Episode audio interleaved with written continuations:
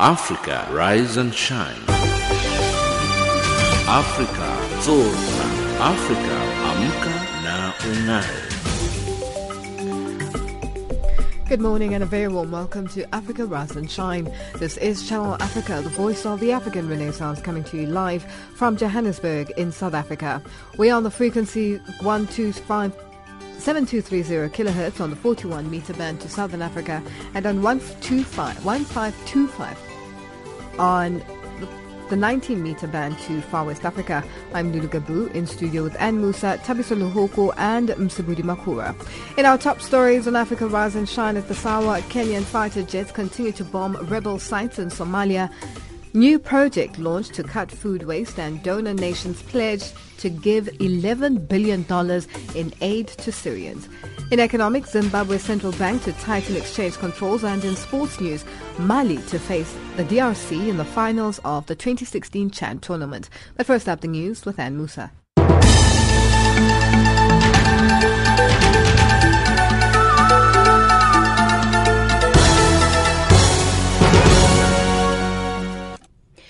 A very good morning to you. I'm Anne Musa. The United Nations says it will repatriate soldiers from the Republic of Congo and the Democratic Republic of Congo after fresh allegations of sexual abuse by its peacekeepers in the Central African Republic.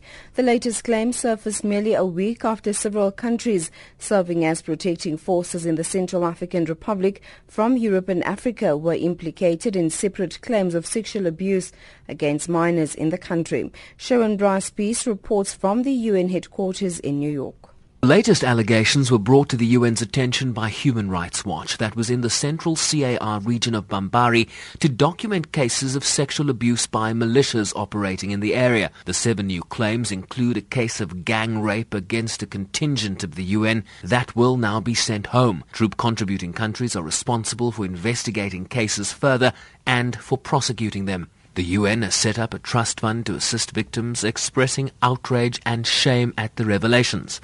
There are now seventy-seven confirmed cases of sexual abuse allegations against U N personnel across the sixteen U N missions around the world, one-third of those in the Central African Republic.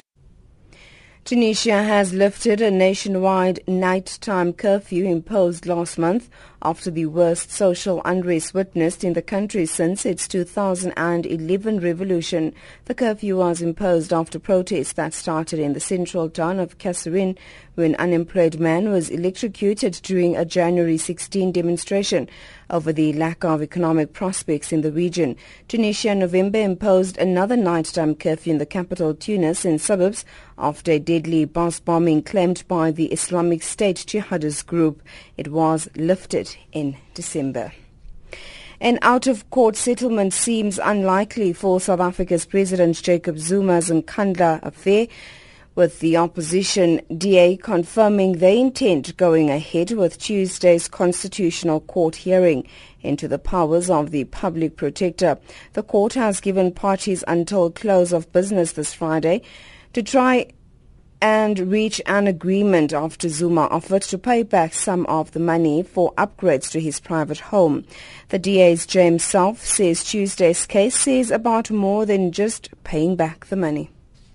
We take note of the fact that all parties have to agree if a settlement is to be reached. We believe that our case is strong in law, and that while it is important that the money gets paid back, it is equally important that important issues of the exact definition of the powers of the public protector is clarified in the Constitutional Court. The Mandela Royal House has slammed a decision by the Anti-Racism Action Forum to lay murder charges against former South African President F W de Klerk as opportunistic. The forum has laid twenty-two charges against de Klerk and former Law and Order Minister Adrian Flock for what it calls a mass murder of black people. Mandela Royal House Chief Mandla Mandela says South Africans should unite against rear guard revolutionaries. He says the Constitution protects the entire nation, especially minorities. Mandela says recent incidents of racism provide sufficient motivation to stand together and avoid polarization. And finally, a record ten billion U S dollars for humanitarian relief in Syria has been pledged by the international community at a U N funding conference in London. More than half is earmarked to meet immediate needs this year in a country where nearly five years of civil war has killed over two hundred fifty thousand people. That's the news headlines at eight thirty Central African Time. Africa, rise and shine. Africa, zorka. Africa, amka na unai.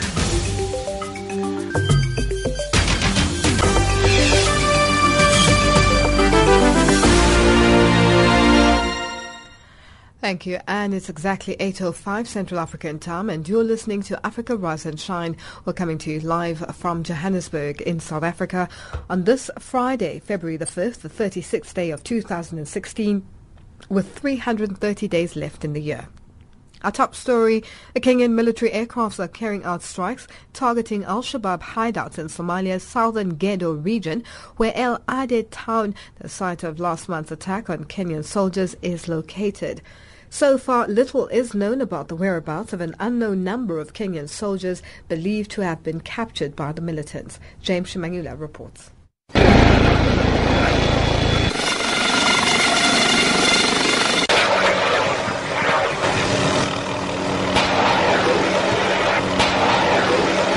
Dozens of Kenya Air Force aircraft are flying in all directions in Somalia's southern Gedo region, dropping bombs in areas believed to be hideouts for the Horn of Africa nation's Al-Shabaab militants.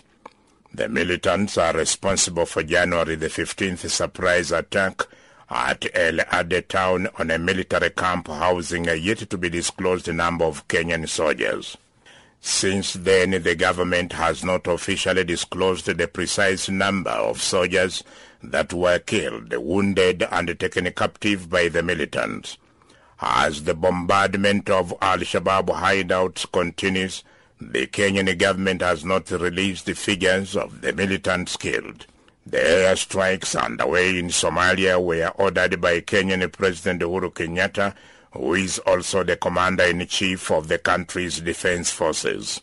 Kenyatta is optimistic that the militants that killed Kenyan soldiers will be caught and arraigned in court. Every single one of those cowards who murdered them will be hunted down and brought to justice, for our soldiers' blood will not be shed in vain. Kenya's Chief of Defense Forces, General Samson Mwathete, gave this amplification on remarks made by President Kenyatta regarding the hunt for the Al-Shabaab militants that killed Kenyan soldiers at El Ade. We will smoke them out of their caves, and we will follow them to the end in honor of every drop of blood of our fellow Kenyans. Adding her voice on General Mwathete's sentiments on Al-Shabaab, Kenya's Minister for Defense, Rachel Omamo, underscored President Kenyatta and the Chief of Defense Forces' messages to Al-Shabaab. We have responded. We have engaged the perpetrators decisively. The hot pursuit on Al-Shabaab was also brought to light to soldiers at El Ade when they were addressed by Ugandan Major General Nakibus Lakara, Deputy Commander of AMISOM troops in Somalia. This gives you a feel of what is on the ground, but it was also really to commiserate with our Kenyan uh, comrade. This is the time to ensure that that support is consolidated, that we are invigorated, we are emboldened to pursue this enemy to wherever he goes. Yet another swift assurance that indeed the days of survival for Al-Shabaab are almost ending. Here is Somalia's President Hassan Sheikh Mohamud. We will fight and defeat Al-Shabaab in the deserts and in the towns, on digital and on social media. We will fight them on the airwaves and in the newspapers. We challenge them in schools, colleges, universities, and we will overcome them. Somalia's President Hassan Sheikh Mohamud. Reporting for Channel Africa, this is James Shemanyula. Africa has received one hundred thirty million dollars from Rockefeller Foundation aimed at tackling the twenty million tons of food wasted every year, especially post-harvest. This was announced in Addis Ababa, Ethiopia, on the sidelines of the U S Africa Business Summit that has just concluded. Koleta Wanjohi reports. According to Food and Agriculture Organization studies, in the week after harvest, the countries in sub-Saharan Africa lose twenty million metric tons of food each year, valued at four billion dollars. The majority of losses occur before the food can even leave the farm gate, depending on seasonal weather, pests and diseases, and also poor harvesting, drying and storage practices. This attracts the danger of food contamination, which is a major challenge for small farmers and traders of commodities in Africa. At the two thousand fourteen African Union Summit in Malabo, Equatorial Guinea, African leaders committed to end hunger in Africa by two thousand twenty-five by doubling agricultural productivity levels and cutting into half post-harvest losses by twenty twenty-five. However, as Mamadou Biteye, the managing director of Rockefeller Foundation Africa, explains, four hundred seventy million smallholder farmers are still affected as they forego fifteen percent of their revenue because of post-harvest losses. He says that Rockefeller Foundation is putting food waste management as priority and will invest one hundred thirty million dollars in sub-Saharan Africa to help avert this challenge. This will be under an initiative called YieldWise Initiative. Because the initiative takes a value chain approach uh, by doing uh, four things. First of all, getting the post-harvest loss reducing technology in the hands of uh, farmers, linking them with uh, financing mechanisms uh, so that they can have access to different innovative financial mechanisms that will allow them to finance that technology, but also other productive uh, needs.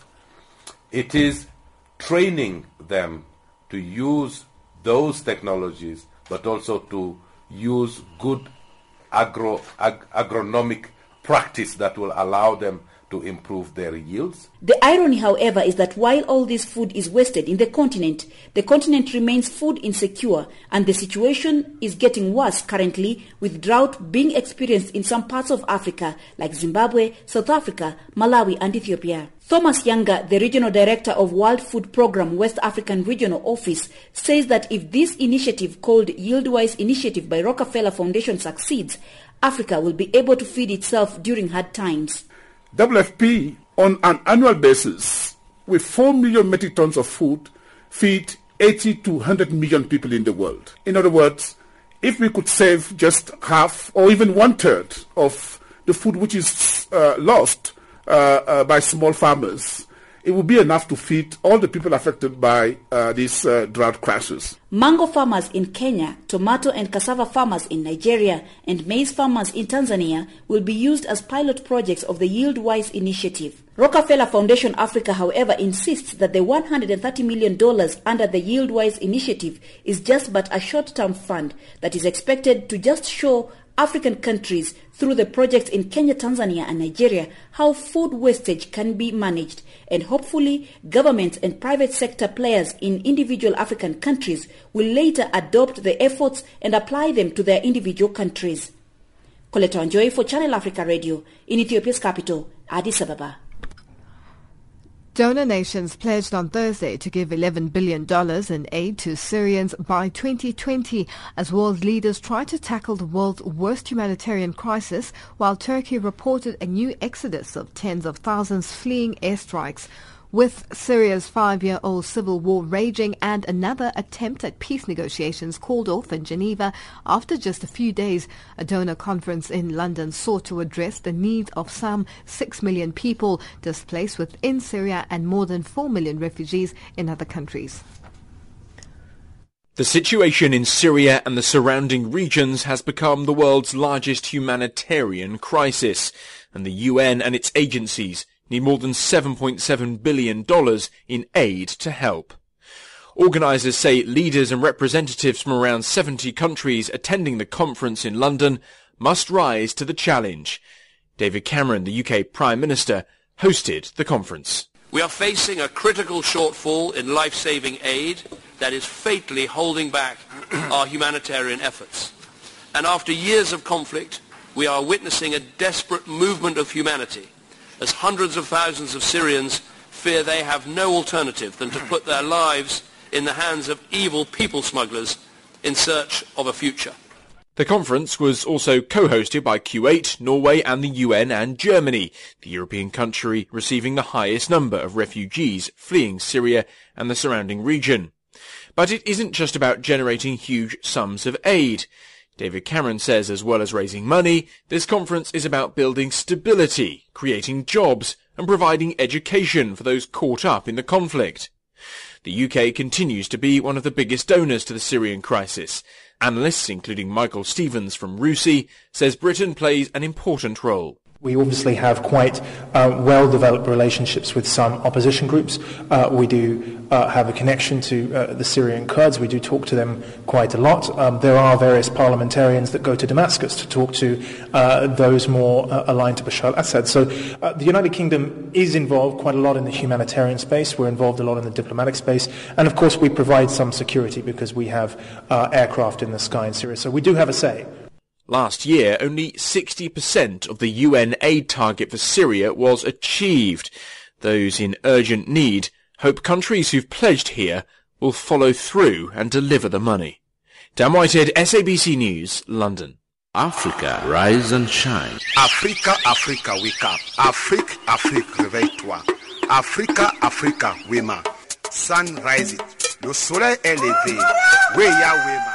What's in the happen Africa? Africa, Dumelang Sanbonani. Africa, Mulishadi, Mulibanj. Africa, Ayomi, Kilonshele. Africa, Ndinkim, Kinkunume. What's in the happen Africa? It doesn't matter where you come from. Lesotho, Kenya, Zambia, Ghana, Nigeria, Tanzania, Congo, Liberia, Togo, Ethiopia, D R C, South Africa, Swaziland, Morocco, Botswana, Gabon, Zimbabwe, Mauritania, Senegal, Sierra Leone, Liberia. It doesn't matter where you're from, we are one people. Channel Africa. Channel Africa, the voice of the African Renaissance. This is D J Cleo with G-Exploits from Nigeria.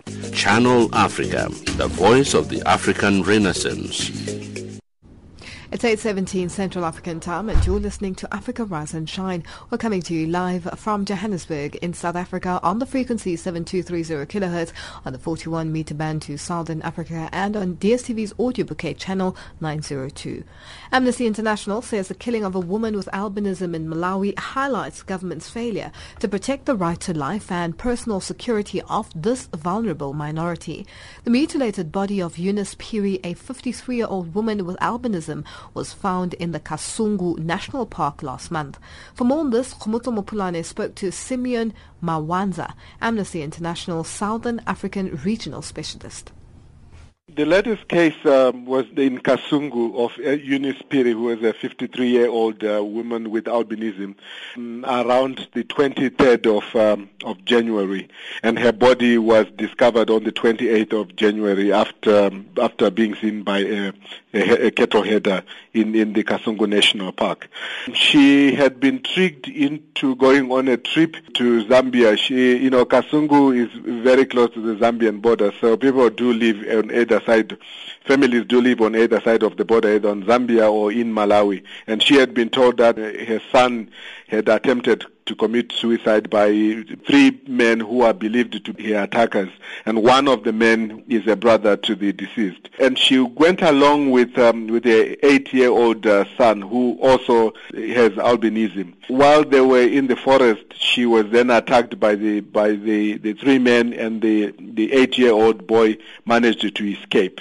When they, when she did not return home, a member of the family was sent to Zambia to inquire what had happened, and the brother in Zambia, where she was supposed to be visiting, reported that she had not seen her. That's when people started searching for her. And uh, this headman who knew about her missing discovered the body in the forest and with uh, both her arms uh, cut off. What is the state of albino killings? Uh, particularly on the Southern African region? Well, uh, you might recall that um, the uh, you know attacks on people with albinism, including killing, mutilations, and sometimes um, illegal exhumation of their bones, started um, around uh, you know two thousand. You know, with most cases having been reported in Tanzania, but uh, this practice seemed to have been uh, you know reported in other African countries, including countries in Southern Africa. Malawi appears to have in- increased attacks on people with albinism around December twenty fourteen, and by March twenty fifteen, you know, the, the, the attacks had reached levels where people with albinism were so much af- terrified by even moving, uh, leaving their homes, or children had to be withdrawn from school for fear of these attacks. There had been cases of att- attempted abductions. They, some have been abducted and have never been seen. Some were killed, and the graves of people with, with albinism were also opened as people tried to collect the bones for resale. And these attacks appear to be fueled by superstition and beliefs that, um, you know, bones or body parts of people with albinism can uh, bring riches. And, you know, in contexts where there is extreme poverty, this appears to have been drive, driven other family members to attack or to collude with, um, with outsiders to attack their family members. Oftentimes we hear leaders or the authorities, different governments around the world condemning um, human rights abuses. But we see that condemning that is not coupled with concrete actions usually does not work. I mean, last year alone, just over forty cases of albino killings and attempted killings were reported in Malawi. Does Malawi have systems in place to tackle um, albino killings? So what are the authorities doing there? Now, as, as Amnesty International, we, you know, we, we welcome when authorities when they condemn any serious violation of human rights. But, uh, you know, condemnation alone is mm. not enough. It has to be accompanied by concrete measures that address uh, first the root cause of the attacks, you know, tackling the superstitions and the harmful cultural practices that are giving rise to these attacks. This could be done through education, through mass awareness, and also ensuring that the laws of the country capture the crimes appropriately and they give appropriate penalties. We have been concerned in Malawi that uh, often the police are not equipped, uh, adequately resourced to investigate attacks, which then results in uh, you know poor record of arrests. And sometimes when people are arrested, the prosecutors uh, charge them on wrong charges, to the extent that some people get very lenient uh, sentences when convicted. But also there is a lot of ignorance around albinism. You would find that in, in a country like Tanzania, you know, people believe that people with albinism are not um, people, they are ghosts. And also, if the states do not invest enough resources to bring perpetrators to justice, It, it breeds a culture of impunity, um, you know, within the population. And also, more importantly, victims and families, particularly survivors, deserve to get psychosocial support. And in most instances, including in Malawi, this support does not exist. Given the fact that this is a cultural issue, um, I'm sure it would not really matter the number of policies that would have been in place unless the mindsets of the people who completely believe in such superstitious and harmful cultural beliefs are changed.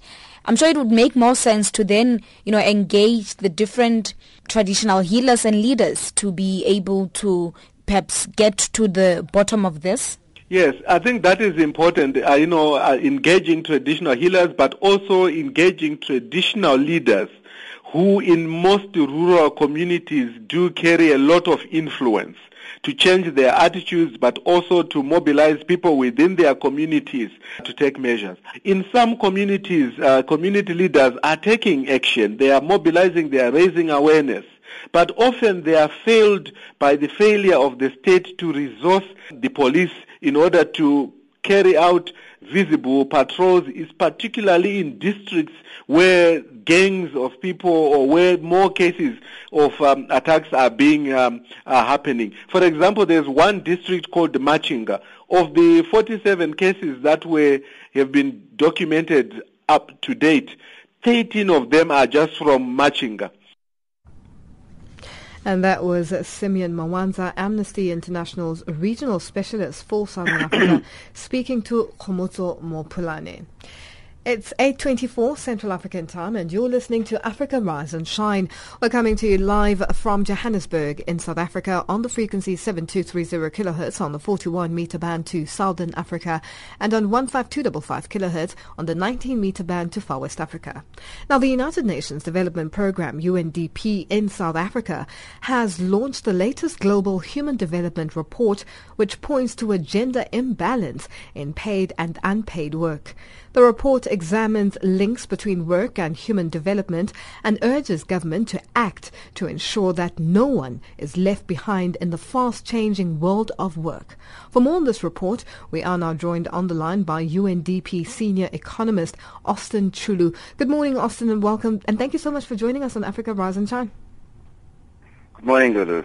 Good morning. Now, Austin, the report details a situation of gender inequality in the world of work.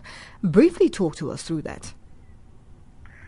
Well, there is uh, understandably um, a lot of imbalances across the across the various spectrum of uh, um, of, of, of, of sexuality, et cetera. But the report comes up with some very clear uh, messages with regards to to paid and unpaid work uh, between men and women. For instance, it says that um, the labor force participation, although the labor force participation is fifty percent for women and seventy-seven percent for men, uh, worldwide, seventy-two percent of working-age men are employed as compared to only forty-eight percent of women. Now, that's a huge disparity. Then if you look at the number of hours worked, while women contribute more to work than, than, than, than men, the number of hours worked by women on unpaid work far exceeds that of men. Men predominantly work in paid work as opposed to, to, to women. So that imbalance has to be worked upon. And unpaid work, unfortunately, is work that is not really valued as being work because it involves um, things like cooking at home, uh, fetching water, uh, taking care of elderly or young people, and generally the whole uh, spectrum of volunteer work that, that is unpaid for is predominated by women. And only twenty-one percent of total women's work is actually paid work. Now, Austin, let's reflect on the links between work and human development, broadly speaking. Well, broadly speaking, their, uh, work and human development are quite interlinked. You see, human development itself, uh, from, from, from the United Nations perspective, comprises of three broad uh, dimensions, if you if you may. There's the dimension of a long and healthy life, and we have several indicators that lead towards that dimension of the long and healthy life. We have dimensions that look at knowledge, and we have dimensions that look at uh, uh, well-being and income. Now, on the on the health uh, on the health dimension, which which involves work and uh, I'm sorry, the the long and healthy life dimension, a healthier workforce will obviously um, have longer and more productive working lives, and uh, we have seen indications right now that people actually live longer um, across the board.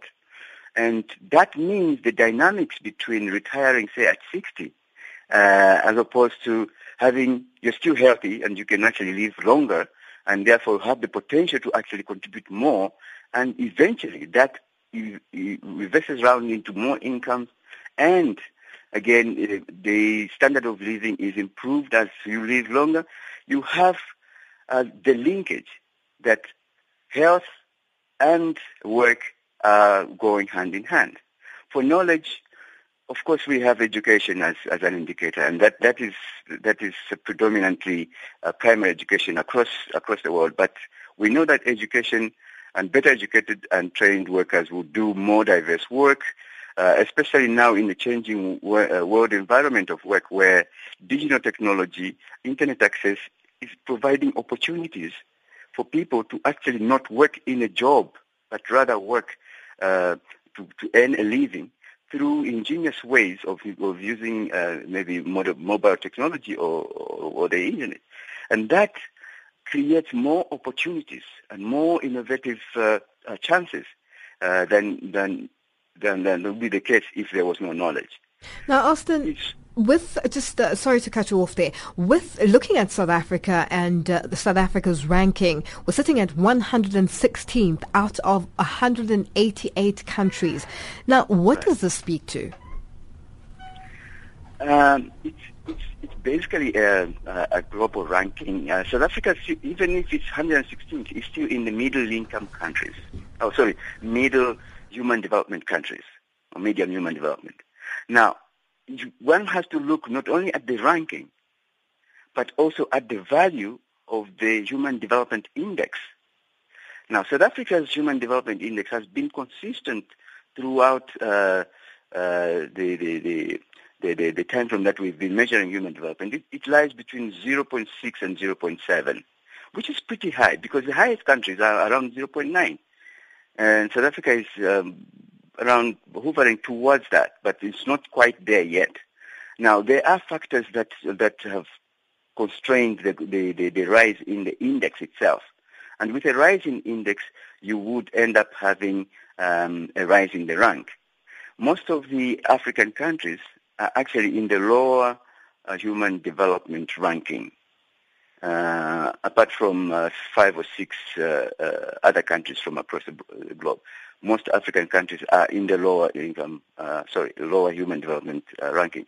So for South Africa, what has brought down the the uh, the index, although now it's rising, is the life expectancy, and it used to be lower than it is now because of um, H I V pandemic, which affected uh, life expectancy. But now with the government's measures to improve and increase the uptake of uh, antiretrovirals, you've seen a gradual rise in the uh, in the life expectancy, and that affects the index positively. Uh, education Austin, has been more... Austin, yes. Unfortunately, we have to leave it there for now.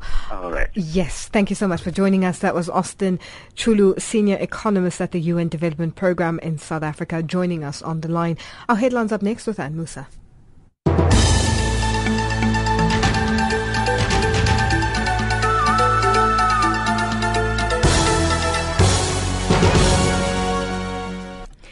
A very good morning to you. In the headlines, Burundi's foreign minister denies reports that mass graves containing the bodies of government opponents existed in and near the capital, Bujumbura. The United Nations says it will repatriate soldiers from the Republic of Congo and the Democratic Republic of Congo after fresh allegations of sexual abuse by its peacekeepers in the Central African Republic. And Tunisia has lifted a nationwide nighttime curfew imposed last month after the worst social unrest witnessed in the country since its two thousand eleven revolution. Those are the stories making headlines.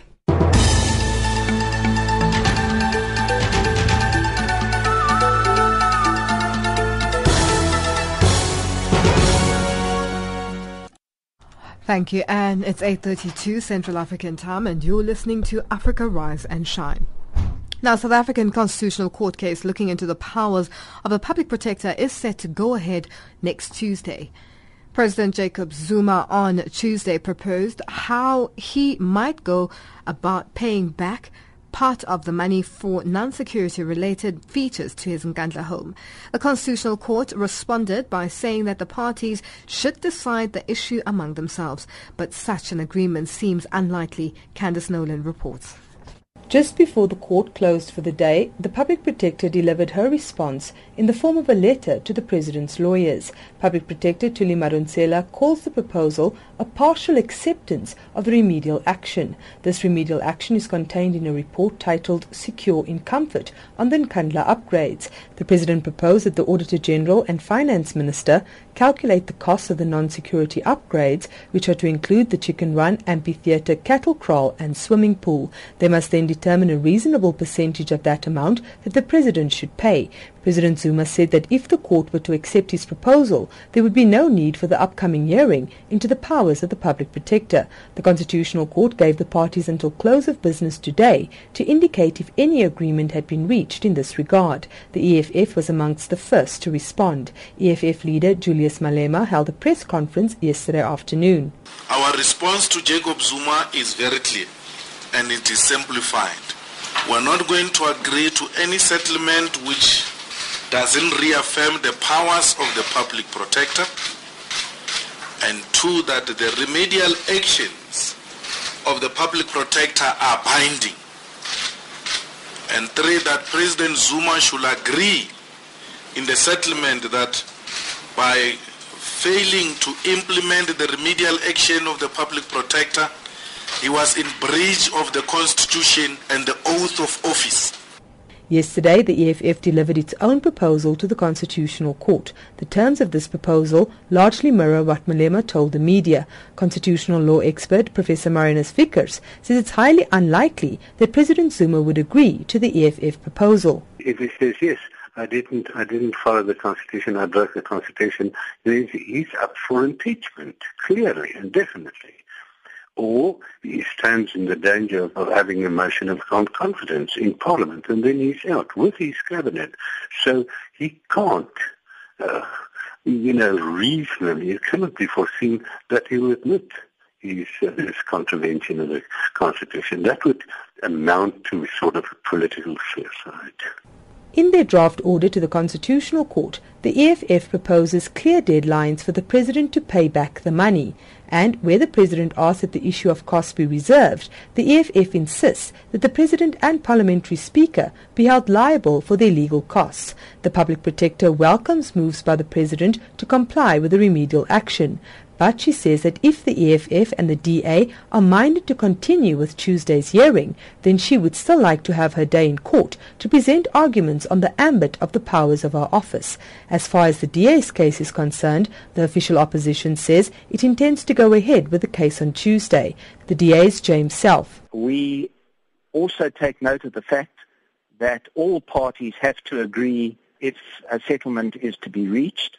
We believe that our case is strong in law, and that while it is important that the money gets paid back, it is equally important that important issues of law and of principle, including the exact definition of the powers of the Public Protector to order remedial action, is clarified in the Constitutional Court.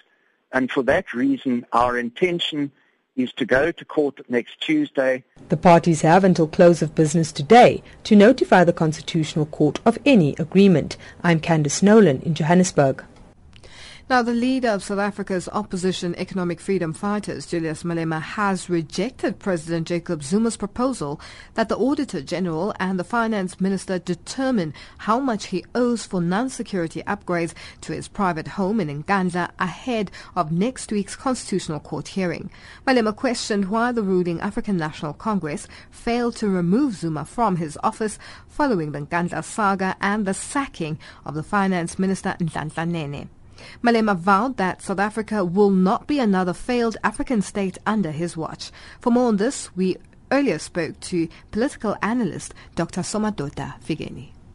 Without any doubt, you could see in the Lekgotla or the meeting of the A N C that the tripartite alliance members were expressing their disquiet and their discomfort over the Guptas' role for what they say is the capture of some of the political leaders. So for that reason, it's clear that not only from E F F, but from within A N C itself, there is a lot of discomfort over the role of the Guptas. Now, would you say that uh, President Zuma is uh, skating on thin ice at this point? Without any doubt, he is at his most vulnerable period now since he took over. If you consider the fact that he was forced to retrieve the appointment of the finance minister where he seemed not to have consulted A N C leadership or his cabinet colleagues. And he has also been criticized for his relationship with the Guptas for some of the policy decisions, as well as uh, the failure to provide decisive leadership at the time of this economic crisis. The A N C, for the longest time, has protected President Zuma on this scandal and many other scandals. Did the party have any other choice? It has. The party has a choice to choose whether to protect the dignity of the A N C and the values, or to protect the individual leader. And in this case, they had chosen to protect the leader. And the consequences of that is that now when the leader has fallen out of favor or is making more mistakes, there seem to be, uh, you know, a very awkward situation for the A N C leadership, which had tried to protect him even at a time when it was quite obvious that he was compromising the party itself through some of his dealings and the relationships. Now, let's let's let's speak of uh, the E F F and Malema. Another promise to disrupt the president's speech during the State of the Nation address, which is next week Thursday, if I'm not mistaken. Does the president have a reason to be concerned, especially with the fact that they're calling for all the reasons why Nhlanhla Nene was fired as finance minister?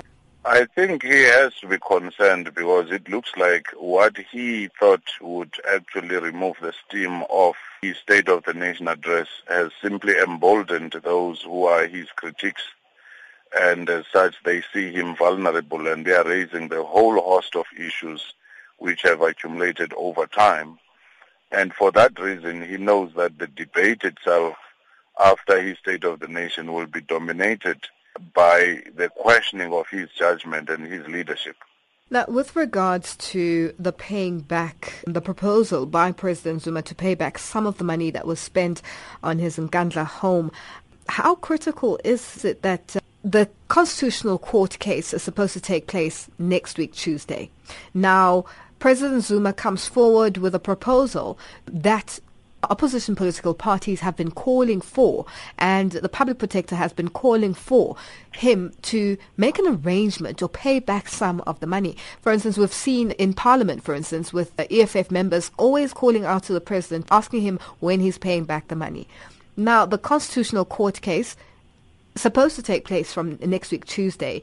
The president comes out a week and a half before to say, okay, how much am I supposed to pay back? I'm willing to pay back some of that money. The timing well, of I, that? I think it will be seen as a calculated move to preempt that Constitutional Court judgment.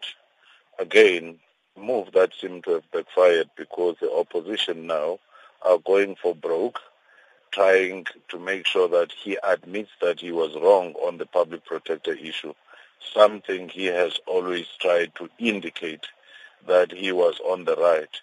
And that is a very awkward position, not only for him, but some of the ministers, like the Minister of Police, who had to deploy so much of his resources in order to come up with a verdict which says the president was not liable in any form and therefore was not supposed to pay. So this in itself is a reputational risk for others, and it's a political risk for the president. Now, Doctor Figeni, final question. Are we likely to see the A N C recalling President Jacob Zuma? If A N C doesn't do well in the local government elections, if more of these misjudgments happen, and if President Zuma backs a candidate for the A N C president next year, and that candidate ends up losing, it's unlikely that he will finish his term. And that was uh, Doctor Somadoda Figeni, South African political analyst. Struggle icon Andrew Mlangeni says he, even though the South African government has made progress since nineteen ninety-four, there's still a lot that needs to be done to meet the requirements of the people. Mlangeni was speaking at the launch of his documentary, The Untold Legacy of Andrew Mlangeni, a, at Lily's Leaf in Rivonia, north of Johannesburg. He also expressed concerns over the recent racial spats on social media that caused an uproar across the country. Hodisani Sithole reports. The documentary looks back over Andrew Mlangene's life and what drove him to give up everything in the fight for freedom. The story is told by Mlangene and some of his comrades in the struggle. He says there's a need for government to meet the requirements of the people. No other government in South Africa has done as much as the A N C government has done. But we have not achieved everything. We have not met all the requirements of our people. Let us work together with the government for the good of South Africa, not for the good of A N C. We need to meet the requirements of our people. Let's put our people first before ourselves. Mlangene joined the A N C Youth League in nineteen fifty-one and was among the first group of people to be sent for military training in China in nineteen sixty-one. He returned in nineteen sixty-three. Four months after his return, he was arrested where he spent twenty-six years of his life in jail. He says at that time, he learned that education is one big tool that can be used to help bring about change. It took me long to learn that lesson, that education is a weapon that we must use to defeat apartheid system. It took me long. I've always been saying I, I did not know of any country today where the leaders are illiterate. He was the eleventh accused in the infamous Rivonia trial, where he escaped the death penalty to do time on Robben Island. His former lawyer and friend George Bezos was among those who attended the event. Bezos, who sent us to prison, but then he thinks a little, he says, maybe he saved our lives. Some of the people in the audience included former President Kgalema Motlanthe, Ahmed Kathrada, Communications Minister Faith Mutambi, Sports Minister Fikile Mbalula, and the Mlangene family. Amorisani Sithole. It's eight forty-six and our economics update up next with Thabiso Lehuku.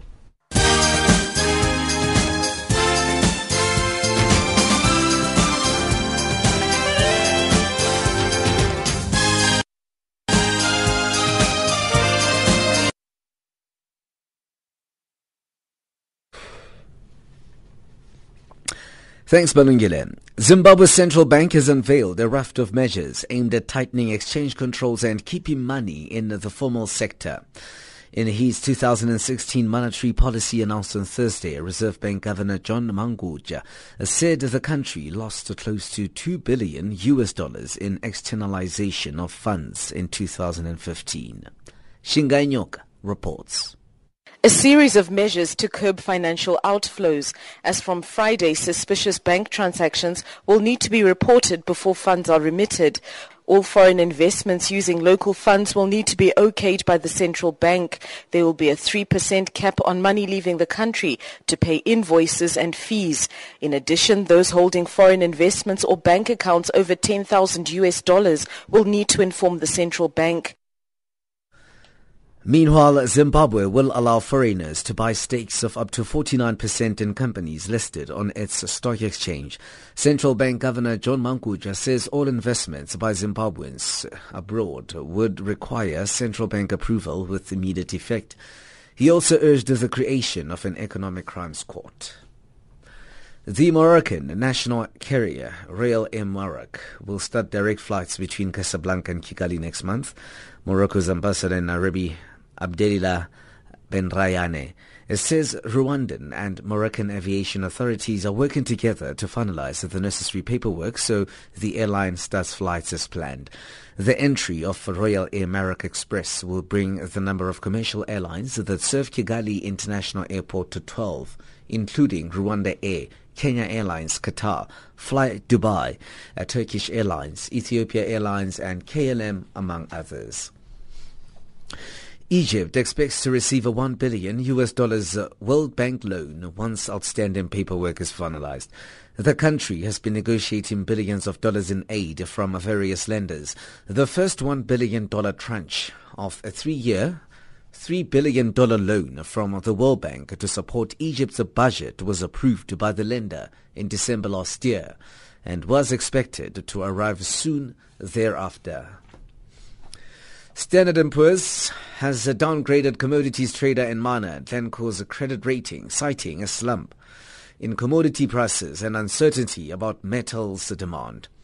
S and P cut Glencore's credit ratings to a triple B A three from triple B A two with a stable outlook. Glencore came under pressure last year from investors and ratings agencies to cut its net debt of around thirty billion U S dollars. The U S dollar trades at fifteen eighty-nine in South Africa, eleven thirteen in Botswana, eleven thirteen in Zambia, sixty-eight British pound, eighty-nine euro, gold one thousand one hundred fifty-four dollars, platinum nine hundred six dollars an ounce, Brent crude oil thirty-four dollars, sixty-three cents a barrel. You're listening to Channel Africa.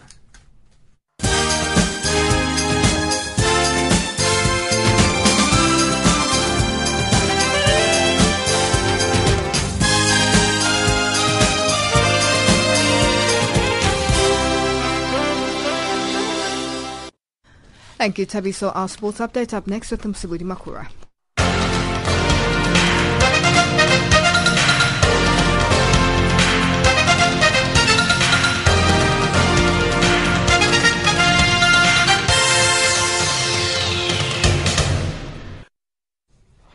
Thank you, Lulu. Good morning, sports fans. And starting off with rugby news, the Springbok Sevens team will be aiming to go one step further at the inaugural H S B C Sydney Sevens tournament in Australia this weekend after coming so close in Wellington, New Zealand last Sunday. The Alleners Stadium is hosting the tournament after it was moved from the Gold Coast, and both days of the fourth round of the H S B C World Rugby Sevens Series have been sold out. The South Africans are playing in Pool B alongside Scotland, Russia and Kenya, and head coach Neil Powell Powell expects a huge battle for the two qualifying spots.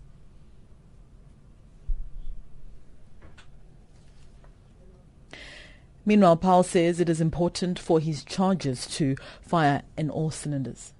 Yeah, no, definitely not. Um, we're going to have to fight for every single um, try out there. We're going to have to fight for um, to stop every single team from, from scoring tries against us. They can't just um, pitch up there and expect things to happen for us. And Uh, the, almost the theme for these two tournaments is nobody will just give you success. You need to go out and fight for it. So hopefully the guys will be ready to, to go out and fight for another successful tournament. On to football news. Mali will face D R Congo in the final of the CHAN twenty sixteen tournament after they defeated Cote d'Ivoire one nil in a thrilling semi-final match thanks to substitute Yves Bissoma's eighty-ninth minute goal. It was an end-to-end match and both sides had their chances to wrap up the game, but a youthful Mali side prevailed in the end. The Elephants started the brighter of the two sides, and in the seventh minute, a ball over the top was chased down by Guza, who almost created a half chance for himself. Now the final will take place on Saturday at the Amharo Stadium in Kigali, Rwanda.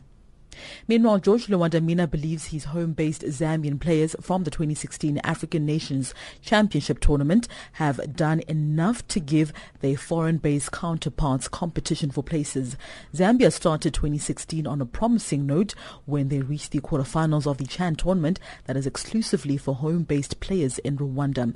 It was for the first time that a senior Zambian team had reached the knockout phase of a C A F competition since winning the twenty twelve Africa Cup of Nations tournament. Lwanda Mina said he now has a solid base of domestic players to work with for next month's top clash against Congo Brazzaville in the twenty eighteen World Cup Group E qualifier doubleheader at home on the twenty-third of March and away on the twenty-seventh of March. And finally, in tennis news, South Africa's top-ranked wheelchair tennis player, Evans Maripa, has been awarded a wild card to compete at the eighth annual A B N Amro World Tennis uh, World Wheelchair Tennis Tournament. The tournament takes place from the ninth to the thirteenth of February in Rotterdam, Netherlands.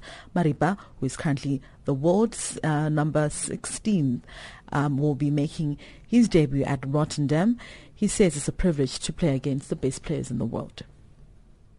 Well, um, it means a lot to me, uh, first of all. I mean, it's not a lot of people that can get uh, wild cards like uh, I just did. So I'm lucky to, you know, I'm lucky that they they gave me one. So it's it's one of those uh, tournaments where I have to test myself. You know, against the top, you know, top ten in the world. It's it's one of the biggest uh, opportunity they gave me that uh, I need to also, you know. Uh, See, see myself competing against those guys, see how well I can do against those guys. Those are your sports news at this hour. Stay tuned to Channel Africa, the voice of the African Renaissance.